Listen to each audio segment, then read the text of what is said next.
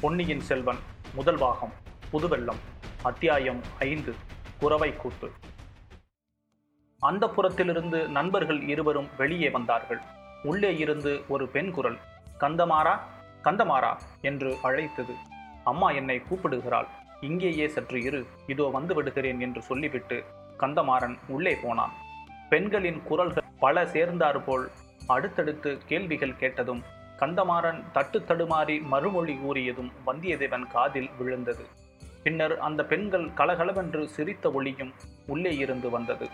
தன்னை பற்றித்தான் அவ்விதம் கேலி செய்து சிரிக்கிறார்களோ? என்ற எண்ணம் வந்தியத்தேவனுக்கு வெட்கத்தையும் கோபத்தையும் உண்டாக்கியது.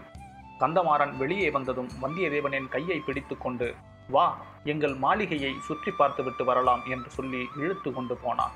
கடம்பூர் மாளிகையின் நிலா முற்றங்கள் ஆடல் பாடல் அரங்கங்கள் பண்டக சாலைகள் பளிங்கு மண்டபங்கள் மாட கோபுரங்கள் ஸ்தூபி கலசங்கள் குதிரை லாயங்கள் ஆகியவற்றை வந்தியத்தேவனுக்கு கந்தமாறன் காட்டிக் கொண்டு சென்றான்.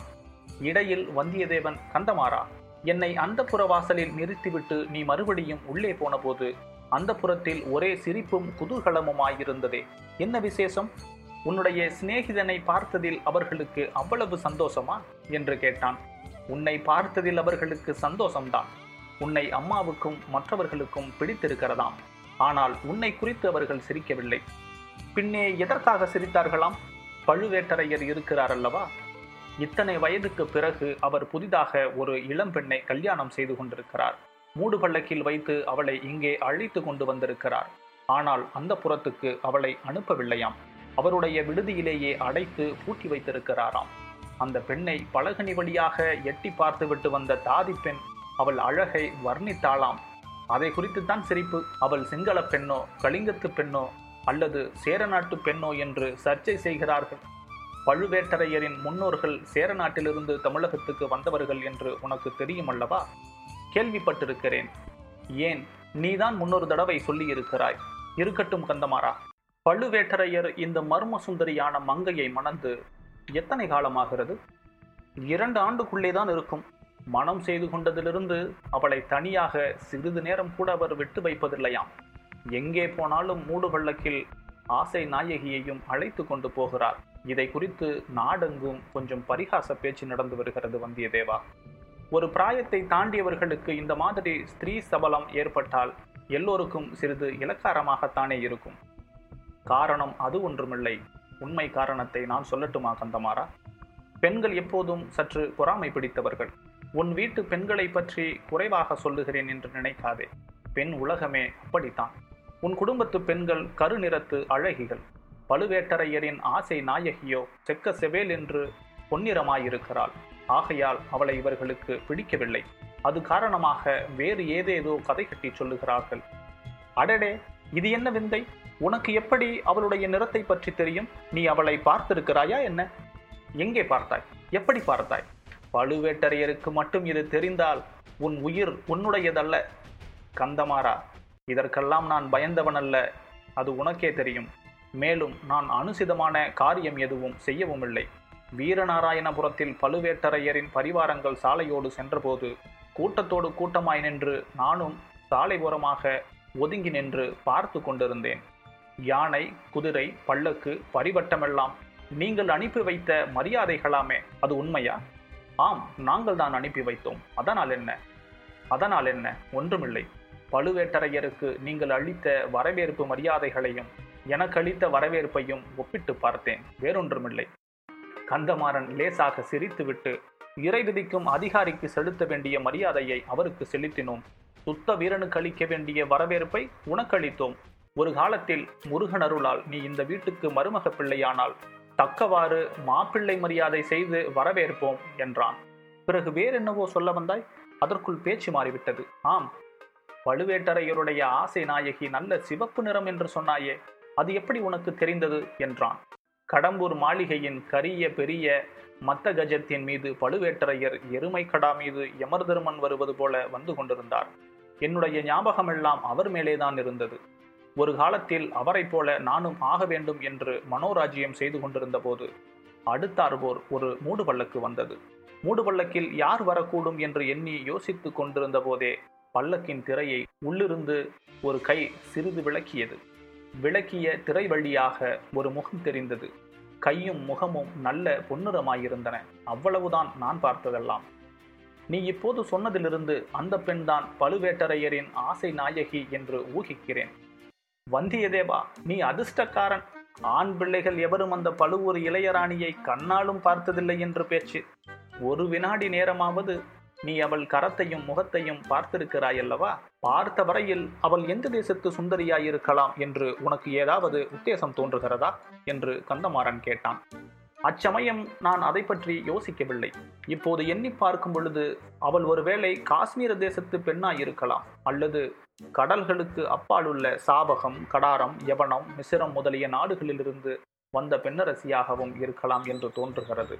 ஒருவேளை அரபு தேசத்து பெண்ணாக இருந்தாலும் இருக்கலாம். அந்த நாட்டிலேதான் பெண்கள் பிறந்தது முதல் இறக்கும் வரையில் முகமூடி போட்டுக்கொண்டே வைத்திருப்பார்களாம். அச்சமயம் எங்கேயோ சமீபத்திலிருந்து வாத்தியங்கள் முழக்கம் கேட்கத் தொடங்கியது. தள்ளி கரடி பறை புல்லாங்குழல் குடுக்கு ஆகியவை சேர்ந்து சப்தித்தன. இது என்ன முழக்கம்? என்று வந்தியத்தேவன் கேட்டான். குறவை கூத்து நடக்கப் போகிறது. அதற்கு ஆரம்ப முழக்கம் இது. நீ குறவை கூத்து பார்க்க விரும்புகிறாயா? அல்லது சீக்கிரம் உணவு அருந்திவிட்டு நிம்மதியாக படுத்து தூங்குகிறாயா?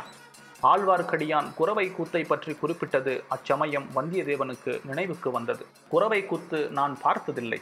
கட்டாயம் பார்க்க வேண்டும் என்றான். அந்த நண்பர்கள் இன்னும் சில அடி தூரம் சென்று ஒரு திருப்பத்தில் திரும்பியதும் குறவை கூத்து மேடை அவர்களுடைய கண்களுக்கு புலனாயிற்று. மேடை முன்னால் சபை கூடவும் தொடங்கிவிட்டது. சுற்றிலும் அரண்மனை சுவரும் கோட்டை கொத்தளங்களின் மதிலும் சூழ்ந்த இடத்தில் வெண்மணல் விரித்த விசாலமான முற்றத்தில் குறவை குத்து மேடை அமைக்கப்பட்டிருந்தது. மேடையில் கோழியைப் போலவும் மயிலைப் போலவும் அன்னத்தைப் போலவும் சித்திரங்கள் போட்டு அலங்கரித்திருந்தார்கள். தென்னல்லை வறுத்த வெள்ளிய பொறிகள் மஞ்சள் கலந்த திணையரிசிகள் பலநிற மலர்கள் குன்றிமணிகள் முதலியவற்றினாலும் அந்த மேடையை அழகுபடுத்தியிருந்தார்கள். குத்து விளக்குகளுடன் தீவர்த்திகளும் சேர்ந்து எரிந்து இருளை விரட்ட முயன்றன. ஆனால் நறுமண அகில் புகையுடன் தீவர்த்தி புகையும் சேர்ந்து மூடுபனியைப் போல் பரவி தீபங்களின் ஒளியை மங்கச் செய்தன. மேடைக்கு எதிரிலும் பக்கங்களிலும் வாத்தியக்காரர்கள் உட்கார்ந்து அவரவர்களுடைய வாத்தியங்களை ஆவேசமாக முழங்கினார்கள்.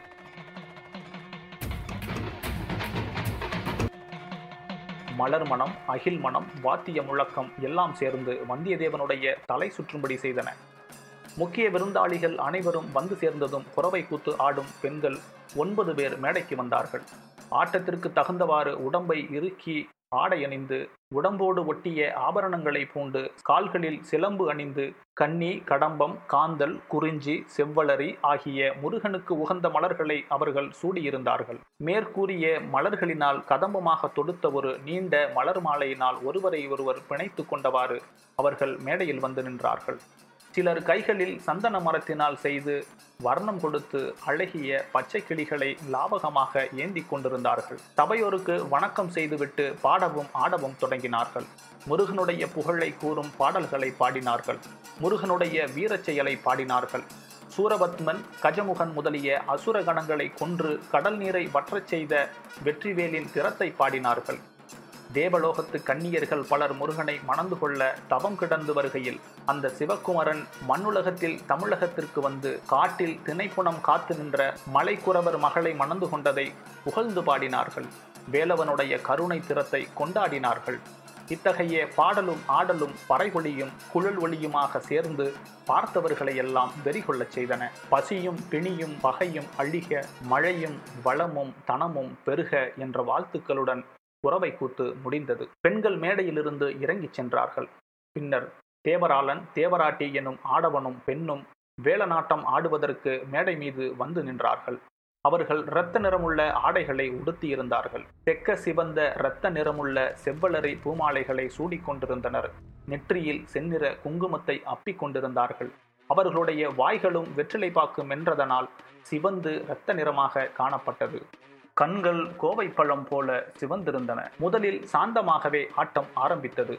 தனித்தனியாகவும் கைகளை கோர்த்து கொண்டும் ஆடினார்கள். நேரம் ஆக ஆக ஆட்டத்தில் வெறி மிகுந்தது. மேடையில் ஒரு பக்கத்தில் சாத்தியிருந்த வேலை தேவராட்டி கையில் எடுத்துக்கொண்டாள் தேவராளன் அதை அவள் கையிலிருந்து பிடுங்க முயன்றான். தேவராட்டி தடை செய்தாள். இறுதியில் தேவராளன் மேடை அதிரும்படியாக ஒரு பெரிய குறி குறித்து ஒரு பெரிய தாண்டல் தாண்டி தேவராட்டி கையில் இருந்த வேலை பிடுங்கிக் கொண்டான். தேவராட்டி அந்த வேலை கண்டு அஞ்சிய பாவனையுடனே மேடையிலிருந்து இறங்கிவிட்டாள். பிறகு தேவராளன் தனியே மேடை மீது நின்று கையில் வேல் பிடித்து வெறியாட்டம் ஆடினான். சூரன் முதலிய அசுர கணங்கள் தவிடுபொடியாகி விழுந்தனர். அறுக்கப்பட்ட சூரன் தலை திரும்ப திரும்ப முளைத்தது. முளைக்க முளைக்க வேலனுடைய உக்கரம் அதிகமாக வளர்ந்தது. அவனுடைய கண்ணிலிருந்து தீப்பொறி பறந்தது. கடைசியில் சூரபத்மன் இறந்து விழுந்தான். தேவராளனும் கைவேளை கீழே போட்டான். இப்போது மற்ற வாத்தியங்கள் எல்லாம் நின்றுவிட்டன. உடுக்கின் சத்தம் மட்டும் கேட்டது. மேடைக்கு அருகே நின்று பூசாரி ஆவேசமாக உடுக்கடித்தான். தேவராளன் உடம்பில் ஒவ்வொரு அணுவும் பதறி ஆடியது. சன்னதம் வந்துவிட்டது என்று சபையில் ஒருவருக்கொருவர் மெதுவாக பேசிக்கொண்டார்கள். சிறிது நேரத்துக்கெல்லாம் பூசாரி ஆவேசம் வந்து ஆடிய தேவராளனை பார்த்து வேளா முருகா தேவசேனாதிபதி கந்தா சூரசம்ஹாரா அடியார்களுக்கு அருள்வாக்கு சொல்ல வேண்டும் என்று வேண்டிக் கொண்டான். கேளடா சொல்லுகிறேன் என்ன வேண்டும் கேள் என்று சன்னதம் வந்தவன் கூவினான். மழை பொழியுமா? வெள்ளம் பெருகுமா? நாடு செழிக்குமா? நினைத்த காரியங்கள் கைகூடுமா? என்று பூசாரி கேட்டான். மழை பொழியும் வெள்ளம் பெருகும் நாடு செழிக்கும் நினைத்த காரியம் கைகூடும். ஆனால் என் அன்னைக்கு நீங்கள் பூசை போடவில்லை. துர்க்கை பழி கேட்கிறாள். பத்திரகாளி பழி கேட்கிறாள். மகிடாசுரனை வதைத்த சண்டிகேஸ்வரி பழி கேட்கிறாள் என்று சன்னதக்காரன் ஆவேசத்துடன் ஆடிக்கொண்டே அலறினான். என்ன பழி வேண்டும்? என்று பூசாரி கேட்டான். கேட்டால் கொடுப்பீர்களா? என்றான் வெறியாடியவன். கொடுப்போம் கட்டாயம் கொடுப்போம் என்றான் பூசாரி. மன்னர் குலத்து ரத்தம் கேட்கிறாள் ஆயிரங்கால அரசர் குலத்து ரத்தம் கேட்கிறாள் என்று வெறியாடியவன் கோர பயங்கர குரலில் கூவினான். மேடைக்கு முன்னால் வீற்றிருந்த பழுவேட்டரையர் சம்புவரையர் மழவரையர் முதலிய பிரமுகர்கள் ஒருவருடைய முகத்தை ஒருவர் நோக்கினார்கள். அவர்களுடைய செக்க சிவந்த வெறிகொண்ட கண்கள் சங்கேதமாக பேசிக்கொண்டன சம்புவரையர் பூசாரியை பார்த்து தலையை அசைத்து சமிக்கை செய்தார். பூசாரி உடுக்கடிப்பதை நிறுத்தினான். வெறியாட்டம் ஆடிய தேவராளன் அடியற்ற மரம் போல மேடை மீது விழுந்தான். தேவராட்டி ஓடி வந்து அவனை தூக்கி எடுத்து கொண்டு போனாள். சபை மௌனமாக கலைந்தது. வெளியில் எங்கேயோ தூரத்தில் நரிகள் ஊளையிடும் சப்தம் கேட்டது. இத்தனை நேரம் பார்த்து கேட்டவற்றினால் பரபரப்புக்குள்ளாயிருந்த வந்தியத்தேவன் நரிகள் ஊளையிடும் சப்தம் வந்த திசையை நோக்கினான். அங்கே அம்மாளிகையின் வெளிமதில் சுவர் மீது ஒரு தலை தெரிந்தது. அது ஆழ்வார்க்கடியானுடைய தலைதான். ஒரு கணம் வந்தியத்தேவன் ஒரு பயங்கர உணர்ச்சிக்கு உள்ளானான். ஆழ்வார்க்கடியானுடைய தலையை வெட்டி அந்த மதில் மேல் வைத்திருந்தது போன்ற பிரமை உண்டாயிற்று. கண் இமைகளை மூடி திறந்து பார்த்தபோது அந்த தலையை அங்கே காணவில்லை. அத்தகைய வீண் சித்தப்பிரமைக்கு தான் உள்ளானது குறித்து வெட்கமடைந்தான். இதுவரை அனுபவித்து அறியாத வேறு பல உணர்ச்சிகளும் அவன் உள்ளத்தை கலங்கச் செய்தன. குறவை கூத்து முடிவுற்றது. அடுத்த அத்தியாயத்தில் சந்திப்போம். நன்றி.